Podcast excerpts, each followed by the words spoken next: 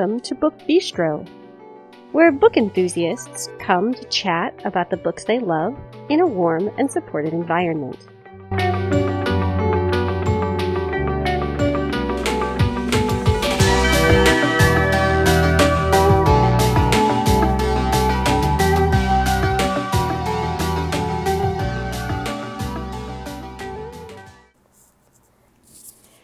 Episode is airing on Tuesday, July 27th, 2021. Hello, everyone. It's Shannon back with you again to talk about more fabulous book releases.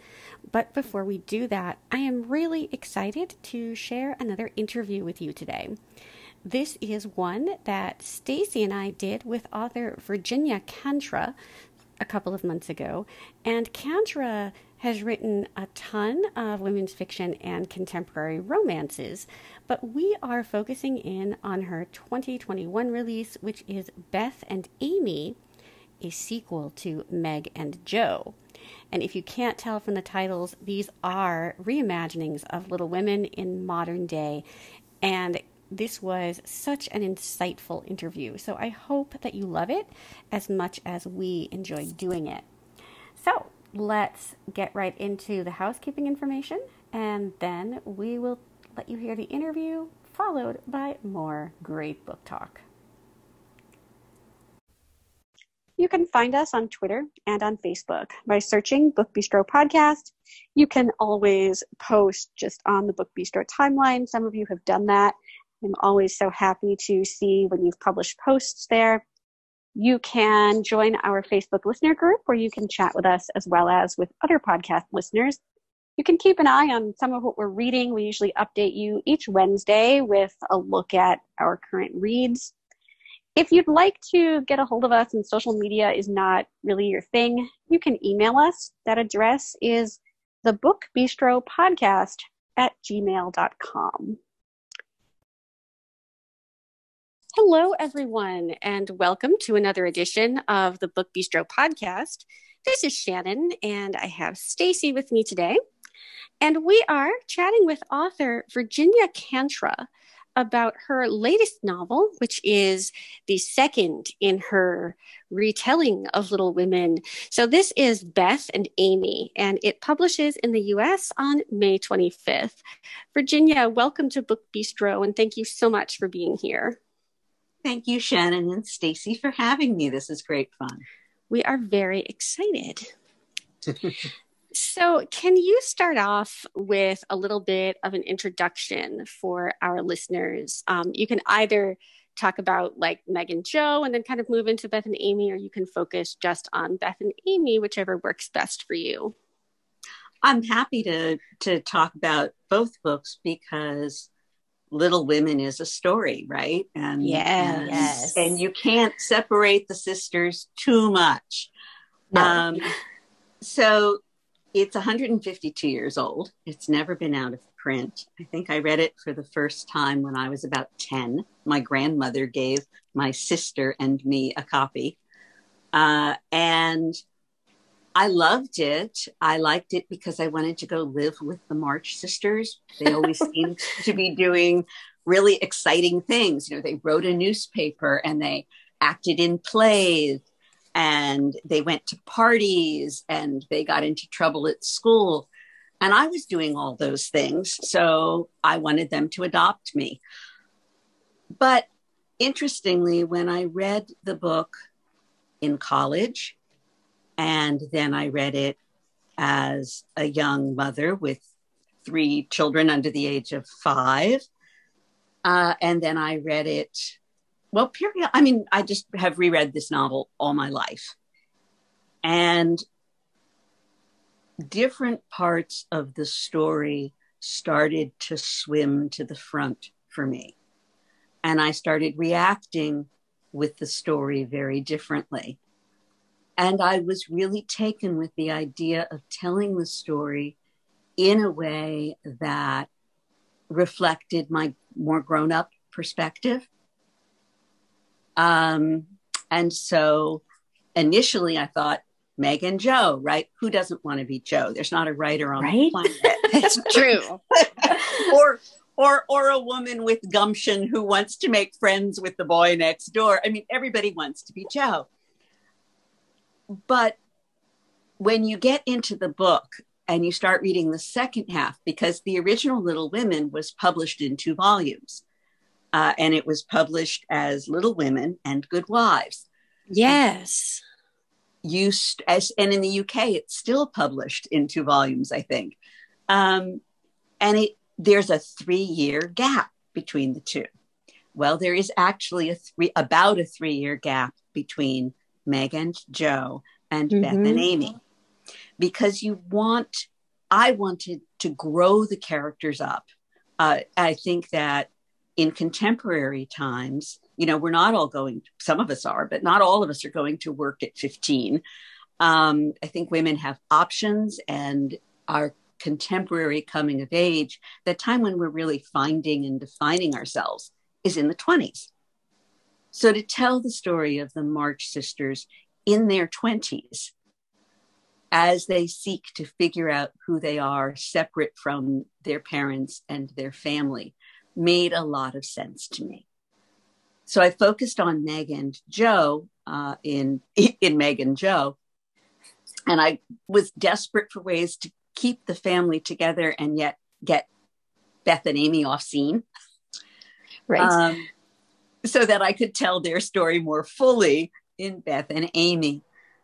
And I had a reviewer on Goodreads go, well, Virginia Kantra has taken the most hated March sister and the most boring one who dies and given oh. them the oh. best and given them the best storylines. And that made me feel so good because as I was learning about Beth and Amy, they were the two characters that I started identifying with the least. And then I found I had possibly the most in common with.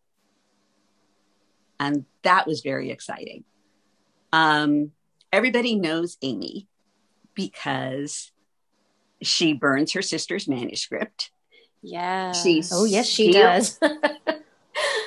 she steals her trip to Europe and she finally poaches her boyfriend. So a lot of us have had my certainly I did not forgive her for that for years.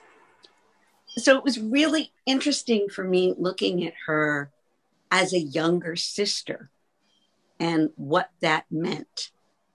Um, and what I realized is that she wants to be loved. She wants to be appreciated. She wants to be seen.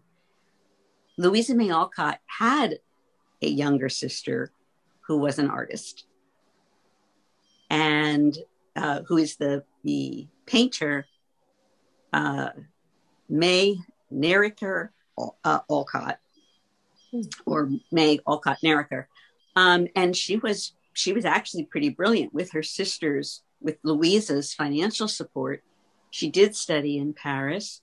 She had shows accepted into the very prestigious um, Paris Salon.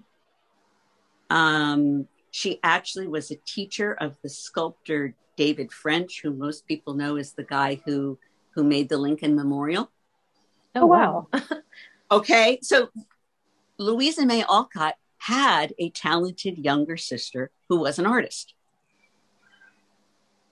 who also and who chose to marry, unlike Louisa, late in life, um, to a man to a to a British gentry who fully supported her ambitions.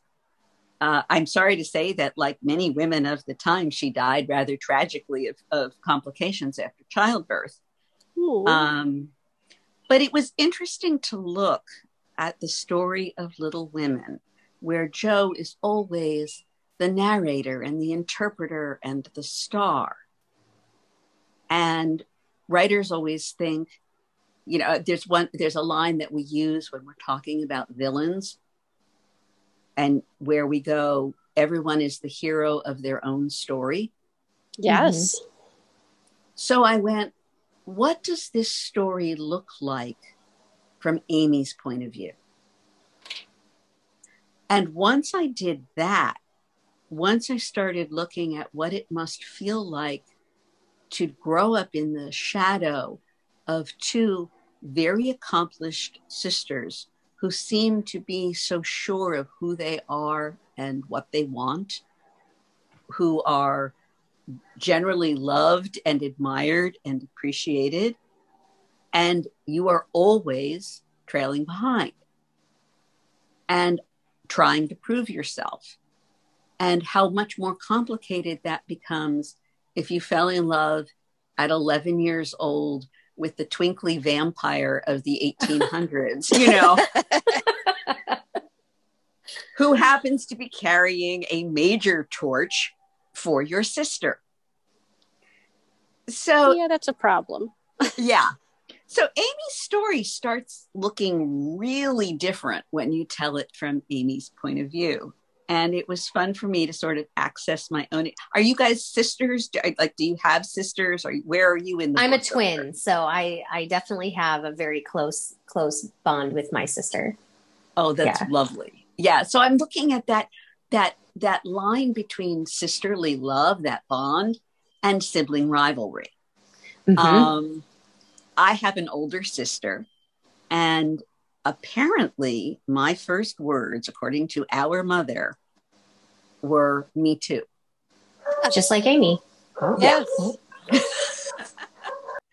Well one of the one of the challenges when you tell a retelling especially when it's a story that's as beloved as little women is that this the story which was so incredibly emotionally evocative for me and carries all my memories and experience of of reading the story you know like like lying on my wrinkled cotton bedspread on in my childhood bedroom or hearing some of it in my mother's voice um, or watching the movies because i've seen all the movies.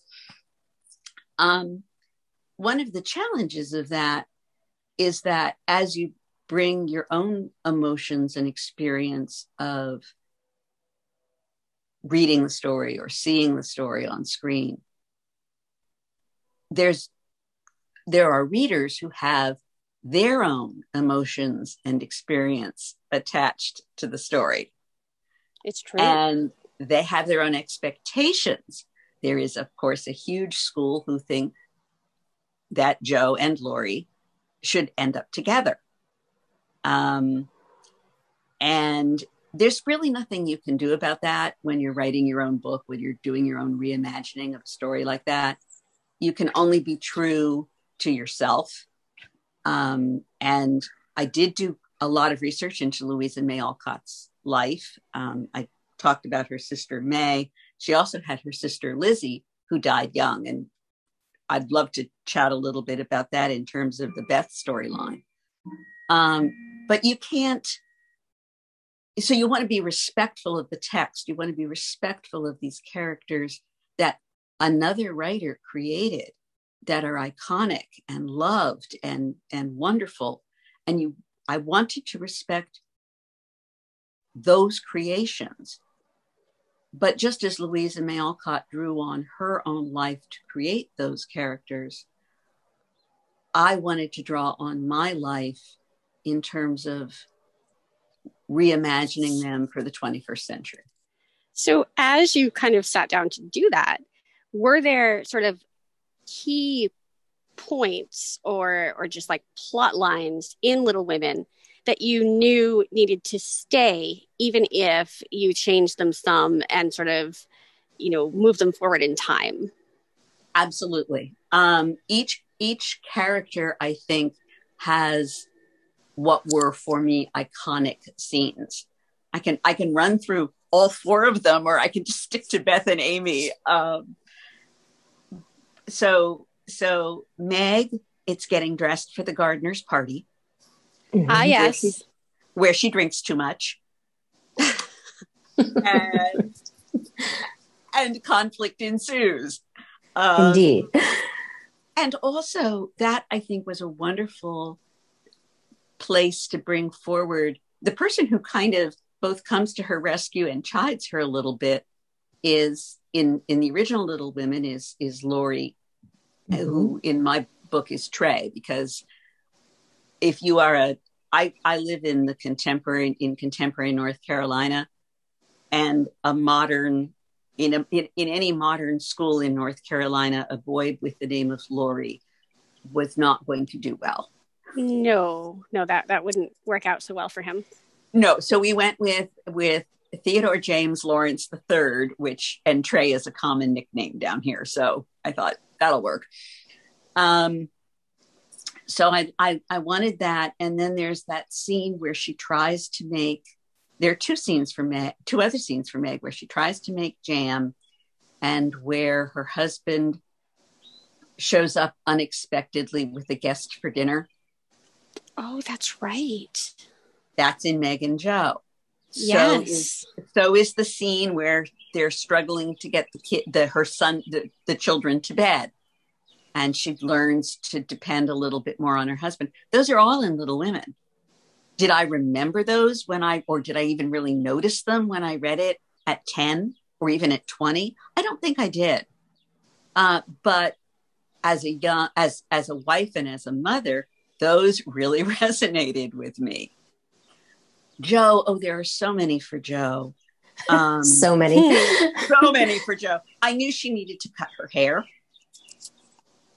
Right? iconic, a, yes. Iconic, yes. right? Um, I knew she needed to say no to Trey. Mm-hmm. Mm-hmm.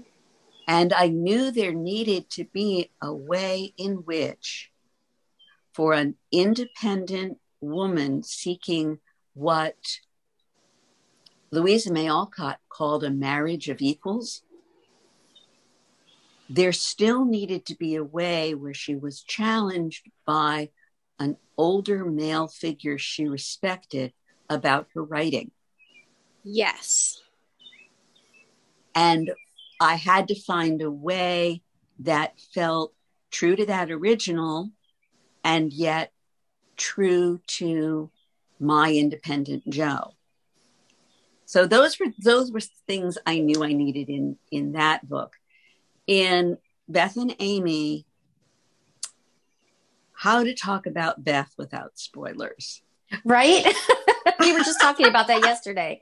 Yeah. And, and actually, you know, I, I feel like the course- thing that you chose to do with Beth, I feel like was a really a really key point for her and something that I'm not sure like should be considered a spoiler yeah, you know, uh, well, the public, I, I, we can talk about it, I think, because um, warning to anyone who's listening who doesn't want to hear like the next few minutes are up all about this. On the other hand, Publishers Weekly put it all right out there in the review. so, so fine. Um, Beth was a real struggle for me because I was working with my original thought was that she was going to be agoraphobic and then I needed to get her offset for most of Megan and Jo. So it's like, well, she can't never leave the farm because I need her to not be here. Right. Um, and so we know she's musical. This is going back to those iconic scenes, right? What do we need? We need Mr. Lawrence gives her the piano. Piano. In this case, yes. guitar. um, we need that at some point, Jo takes her to the beach. You can't write that book without oh, that. No, no, you can't. Um, and and there are some really and there is dialogue for all four of the sisters that I and for Marmee, who is was Louise based on Louisa May Alcott's mother, Abba, who I refer to oh. as Abby. Yes. Um, right. Okay. So I needed I needed that. Um, I sort of want to stick to Beth, but now I'm dying to talk about the elder Alcotts, but I, and the marches, but I'm I'm going to wait. Uh, so so I try to be focused. Beth. um, okay, so Beth Beth was a challenge. I thought she was agoraphobic, and I'm sorry, but she's kind of the good dead girl, right? Right. Absolutely. Uh, and that's because she is based on both Louisa May Alcott's own sister, Lizzie, who died, Um, but there's there is a staple in Victorian literature of the good dead girl. Think the little match girl. Think, yep. you know, I, this is because the danger to little women, uh, and and I use that not in terms of the book, but of young women growing up, adolescent girls. They died in childhood. They died in childbirth. There were dangers to being female in the 19th century. Yes. Well, there are dangers to being female in the 21st century. So I was trying to think what relates, what's life threatening, what fits her personality. So I was working with the whole anxiety issue and I'm writing the book and I'm writing the book, and Beth is drifting in and out of focus. She is partly based on, there was a poem published in 1848 by a guy named Coventry Patmore. And it was, if there had been memes in the 19th century, this would have been a meme. It was everywhere. And it is almost certain that Louisa May Alcott not only knew this poem, but referenced this poem in, in Little Women. It was called The Angel in the House. Mm-hmm. And it was based on Coventry Patmore's, an idealization of his own wife. And it was this kind of sickening. I know I shouldn't say that. it was this, it was, it was a representation of the ideal Victorian woman, that pure self sacrificing soul who animated the domestic she was like a domestic a, a, christian domestic goddess. Which is in a lot of ways how we see beth in right. in little women. Right. So i tried then to go okay perfect women. What does perfect womanhood look like in the 21st century what kind of stressors does that put on young women? But I'm still not getting it. Okay. So I'm I'm writing Beth. She is because of her musical talent. She was plucked from the chorus of a Branson Christmas show by her superstar country bad boy boyfriend. And she's performing. And I'm halfway through the book and I'm dealing with her throwing up backstage and I'm dealing with her being anxious and going through imposter syndrome. And I'm trying and i'm but i'm not really relating to her and i'm halfway through the book and i'm no i'm not going to make my deadline at this point. and all of amy's all of amy's chapters are singing they're swimming that book started with the first line in amy's point of view which is it's always a mistake to sleep with a man who's in love with your sister. With your sister. well, Even in yes. right? I mean, so Amy had a voice. I never really struggled to find Amy's voice. Beth, as you might imagine from somebody who's into self erasure, um, was a little harder for me to, and these books are in first person, so they're very intimate. And I was really struggling, and I, I, I have to then at some point confess to my editor this book's going to be late. Um, and i'm and i'm spending days you know kind of wandering around muttering to myself wondering why i can't get into beth. And i took a step back and i looked at the scenes i had written.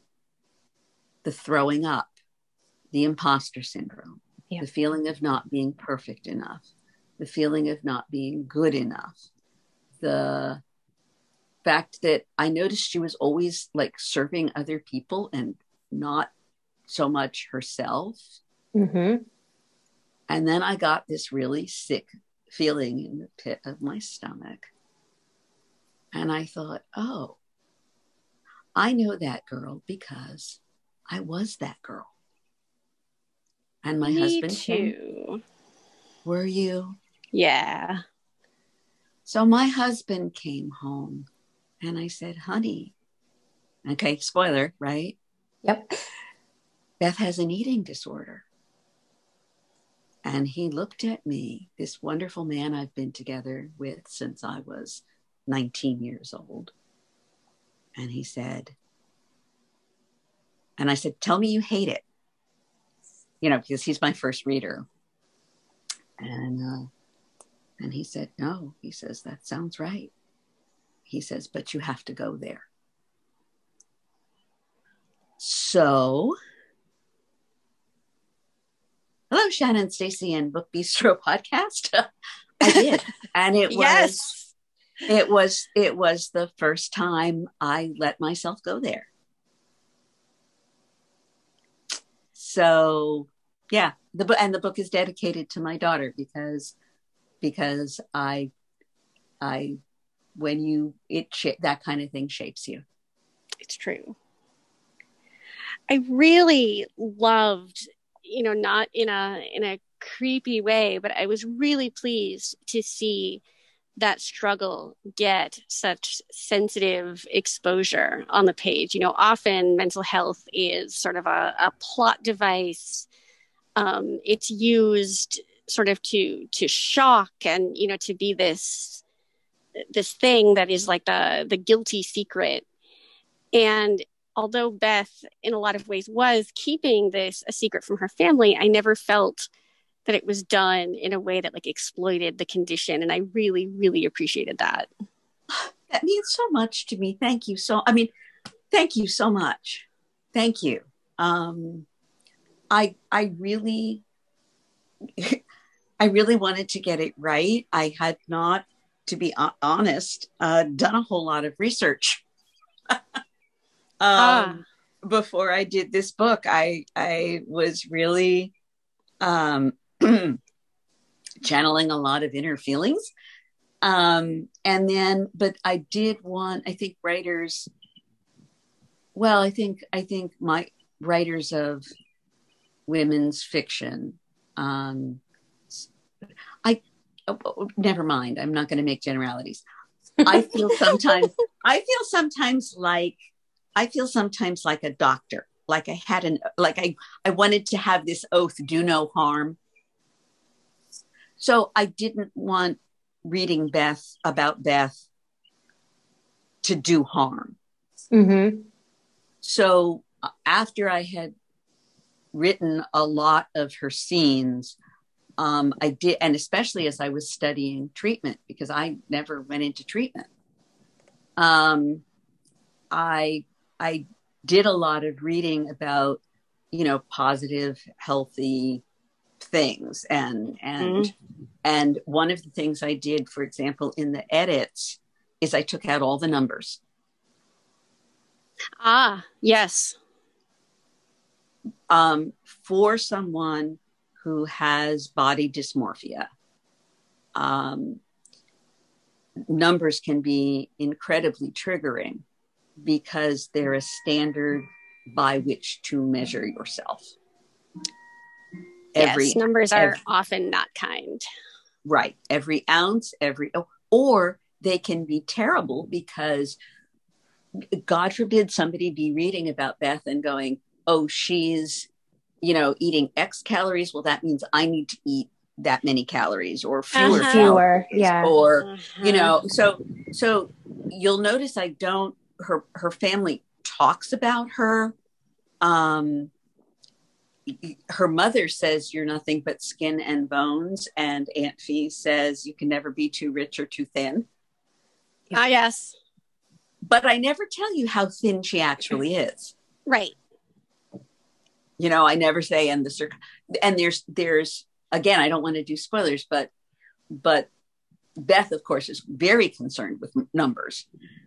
I mm-hmm. and so I've had to find a way to talk about that without actually using numbers.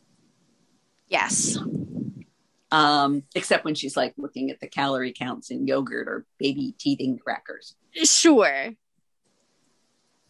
So I want to jump ahead a bit because yep. we are um, running short on time.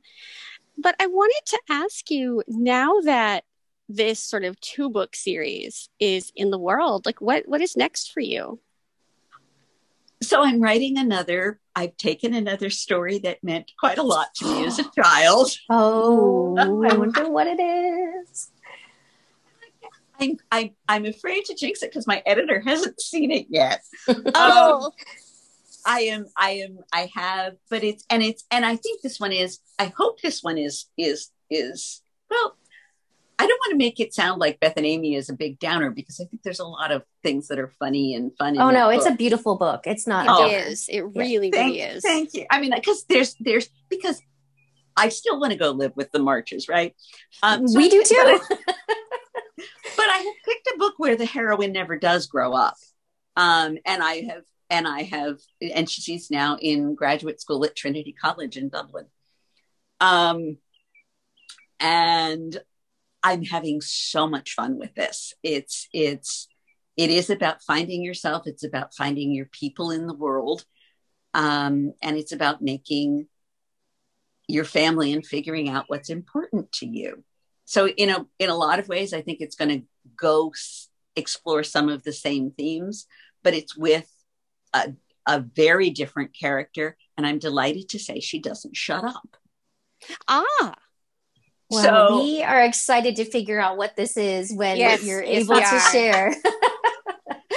thank you thank you wish me luck um, oh, best you. of luck. I, I I- have sent it to my agent and my agent loved it and basically sent it back with the word more so i'm, Ah. I'm- I have I, i'm going to try to get a knock out another couple of chapters and then then we'll see where we are I'm So- intrigued. I'm intrigued as well. Um, and I just want to say before we get too far from um, all of the uh, Meg and Jo, and Beth and Amy, just how much I appreciate what you did with this family and how you were able to put them in a contemporary setting without it feeling contrived. And Yes. I have now read Meg and Jo twice. I read it, of course, the day it came out. And then I read it again because during the pandemic, I read like 7,000 books. So I wanted to make sure I hadn't forgotten anything.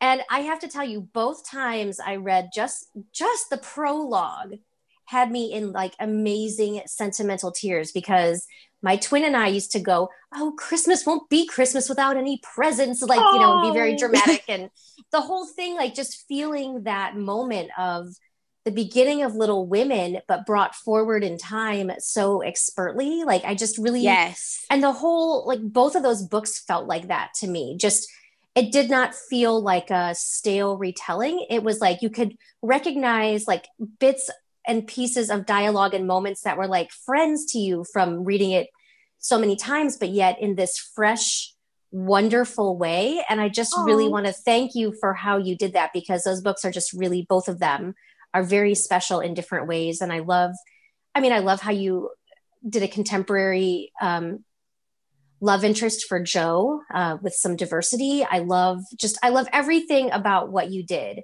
And Well, I just hope that you. Yeah, I just want everyone to go out and read both of these books because they are so so wonderful, truly. well so I, that that is so kind of you. I will say that the prologue, I, in both cases, I I started the book, and it's the only scenes in the book that are in third person. In both cases, I did start with a reimagined scene from Little Women. mhm. There's a scene in uh, the original where the four girls and Tr- Laurie go up on a hill, and they build castles in the air. Oh yeah. yes, And so, and it's that moment when they're poised right before adulthood and they think of their dreams. And I used to go to the beach all the time, both as a child and also with my children. And we would not build castles in the air, we would build sand castles. yes, Absolutely. So that was, that was, that was a super fun way to do it. And I did take some heat for the portrayal of Mr. March. Ah yes. we did not really get an opportunity to talk about that. So very briefly, I wanted to thank you and just say we um, just talking with with Shannon and with other people on Book Bistro, we really appreciate how you gave the parents actual you, you drew them as if they were people not just parental figures with their own you know strengths and foibles and you know we we both love that abby got her own Art. moments her right, like own we got art to see her yes in Well, a way that you you, know- don't in Little Women. okay, but there is that moment, that moment when she says, jo I have been angry nearly every day of my life. Yes. yes. That's right from Little Women. Mm-hmm. Um, interestingly, Mr. March is based on Louisa's own father, Bronson Alcott, who was mm-hmm. a revered transcendentalist philosopher and educator and reformer and way ahead of his time in terms of racial justice. And he was a horrible provider. Oh, oh I did not know that. Isn't that lovely? Yes. um, he, poor Abby finally took their four children and had to go live with her brother. She took in laundry oh because oh he was so into, she was so into his ideals. I mean, he, he took them out to Fruitlands and they nearly starved that winter because he was into some sort of communal living and we're going to live off the land. Poor Thoreau and Emerson kept slipping him money. Oh. To, so the version that we see of of Bronson Alcott in Little Women is a highly sanitized version.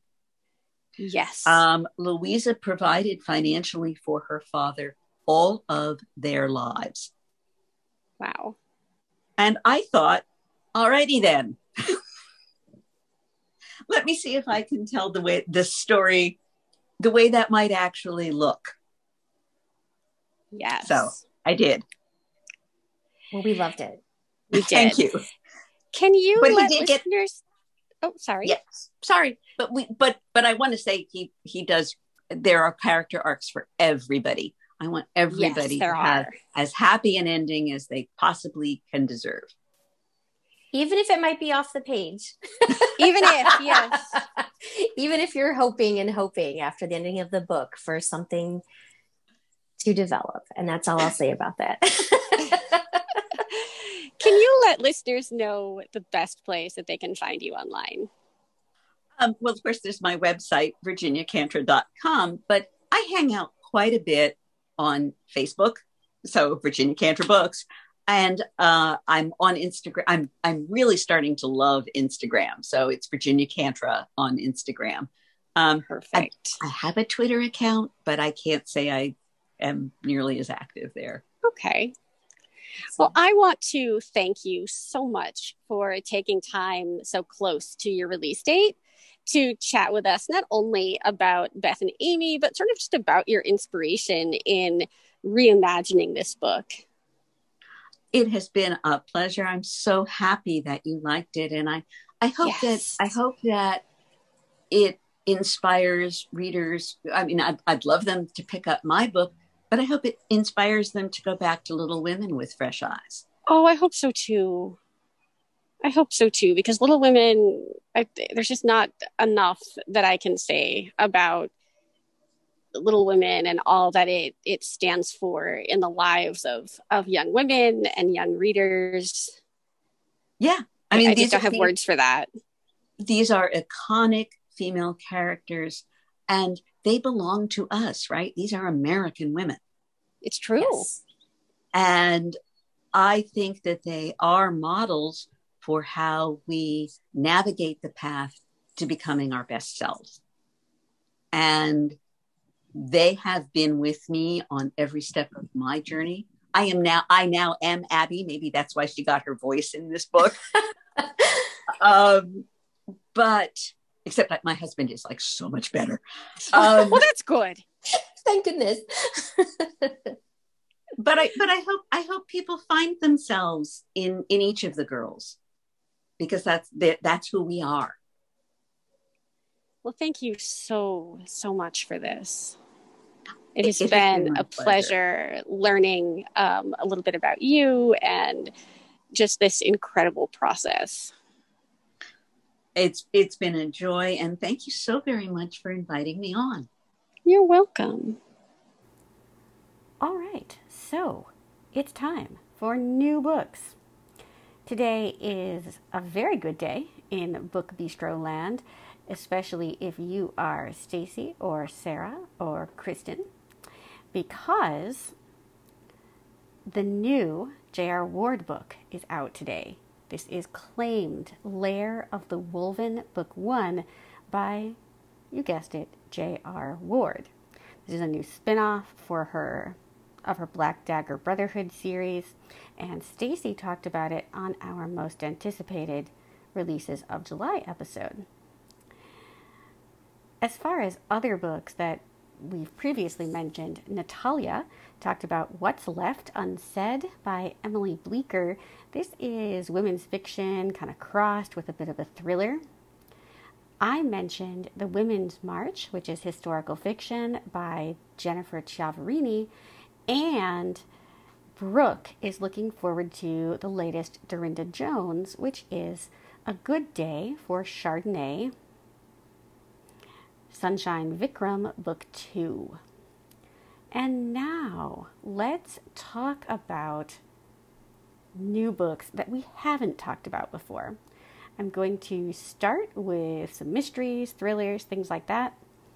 We are starting out with Just One Look by Lindsay Cameron. This is a story about obsession. And apparently, one woman's obsession with what she believes to be the perfect man sets her on a very dangerous path. It's Just One Look, and it's by Lindsay Cameron.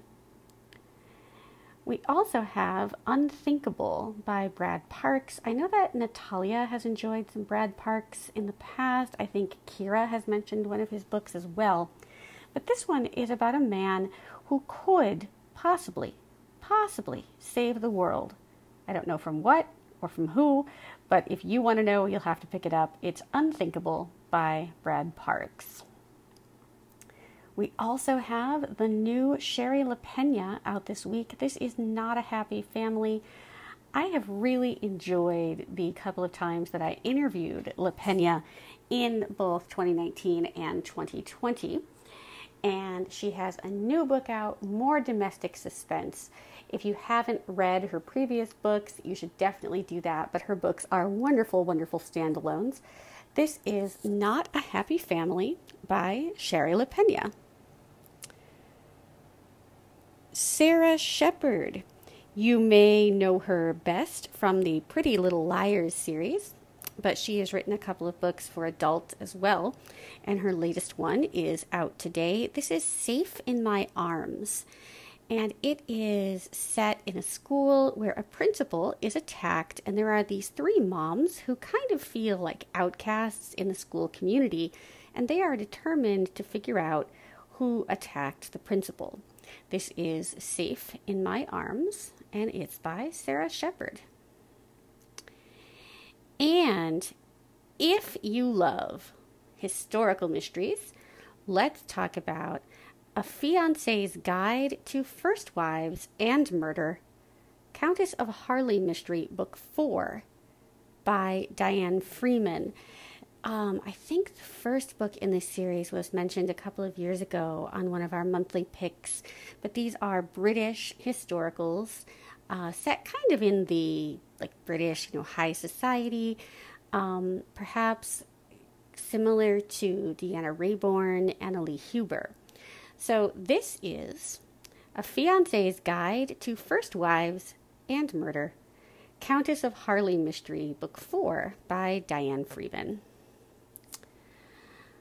All right, so let's talk about some historical fiction. Why not? All the Little Hopes. This is by Leah Weiss. You may remember her from If the Creek Don't Rise a couple of years ago, maybe even longer than that, maybe like 2017.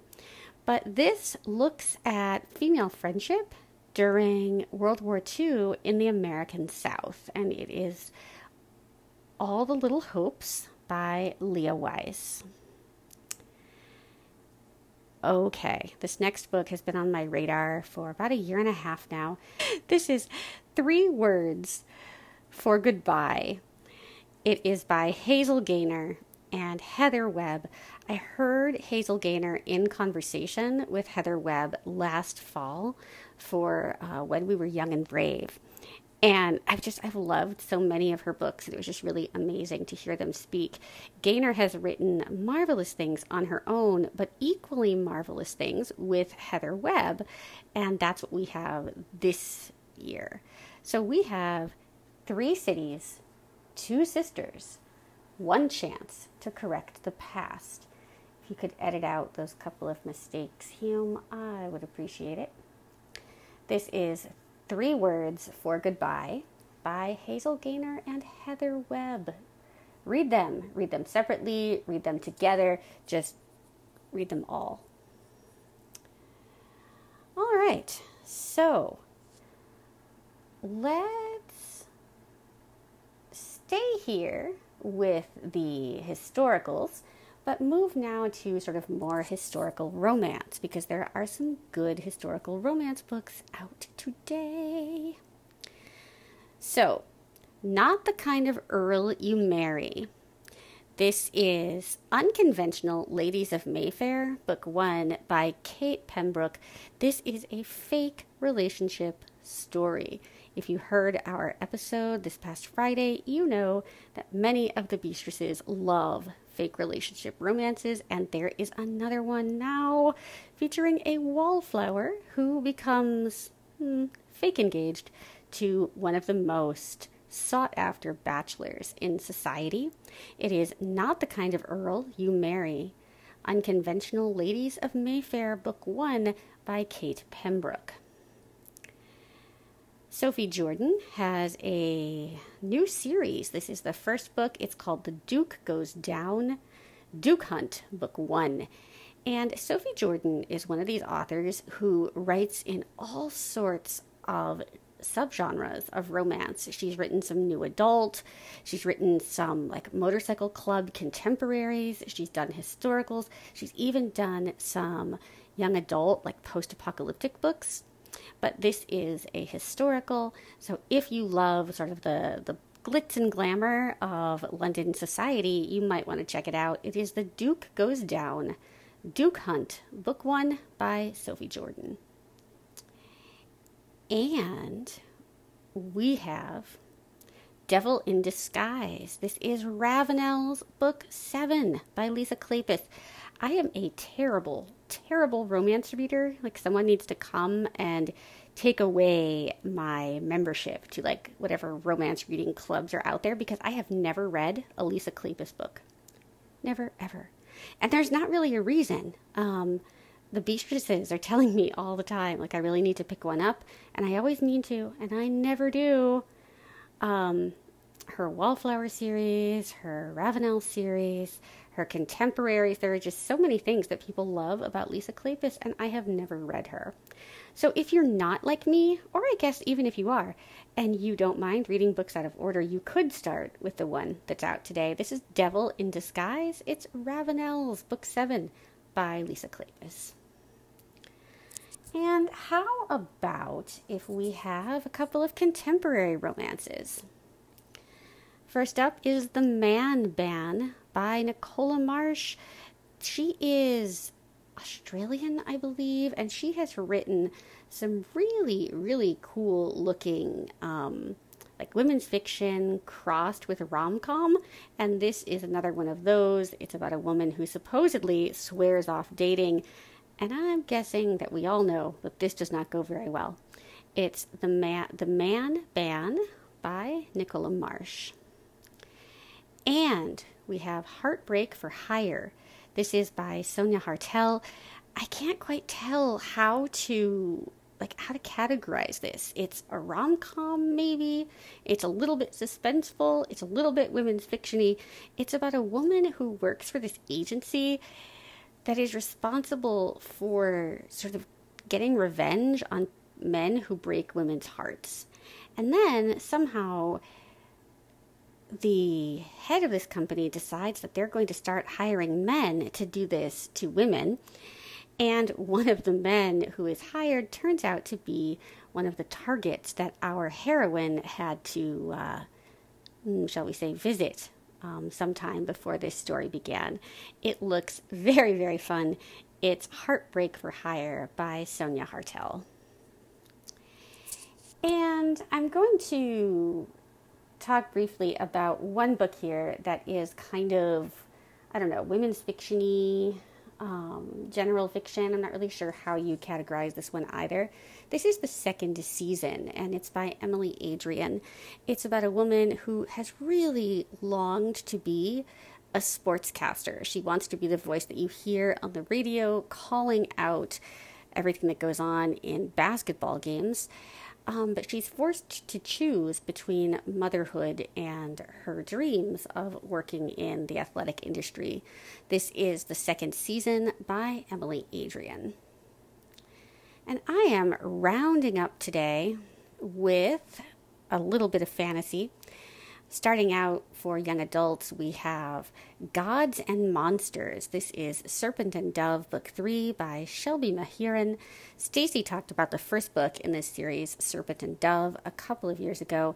It is young adult fantasy, kind of set in an alternate, like medieval France and it's about witches and witch hunters. It's a series I've been excited about for quite a while.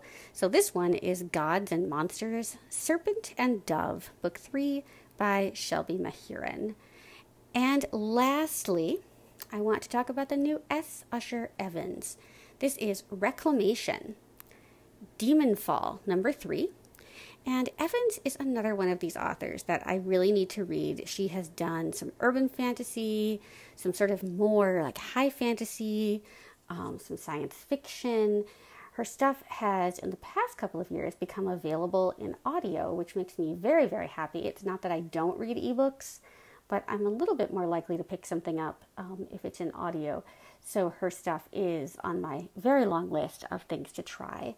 But this is Reclamation Demonfall Book 3 by S. Usher Evans.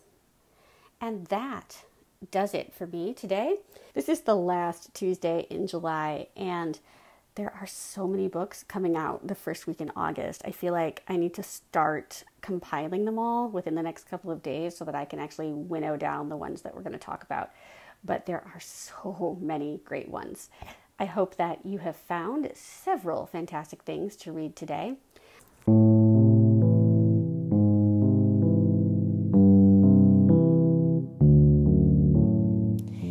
you would like to leave us a rating or a review, you can do that on Apple Podcasts or any other platform that you use to access the show.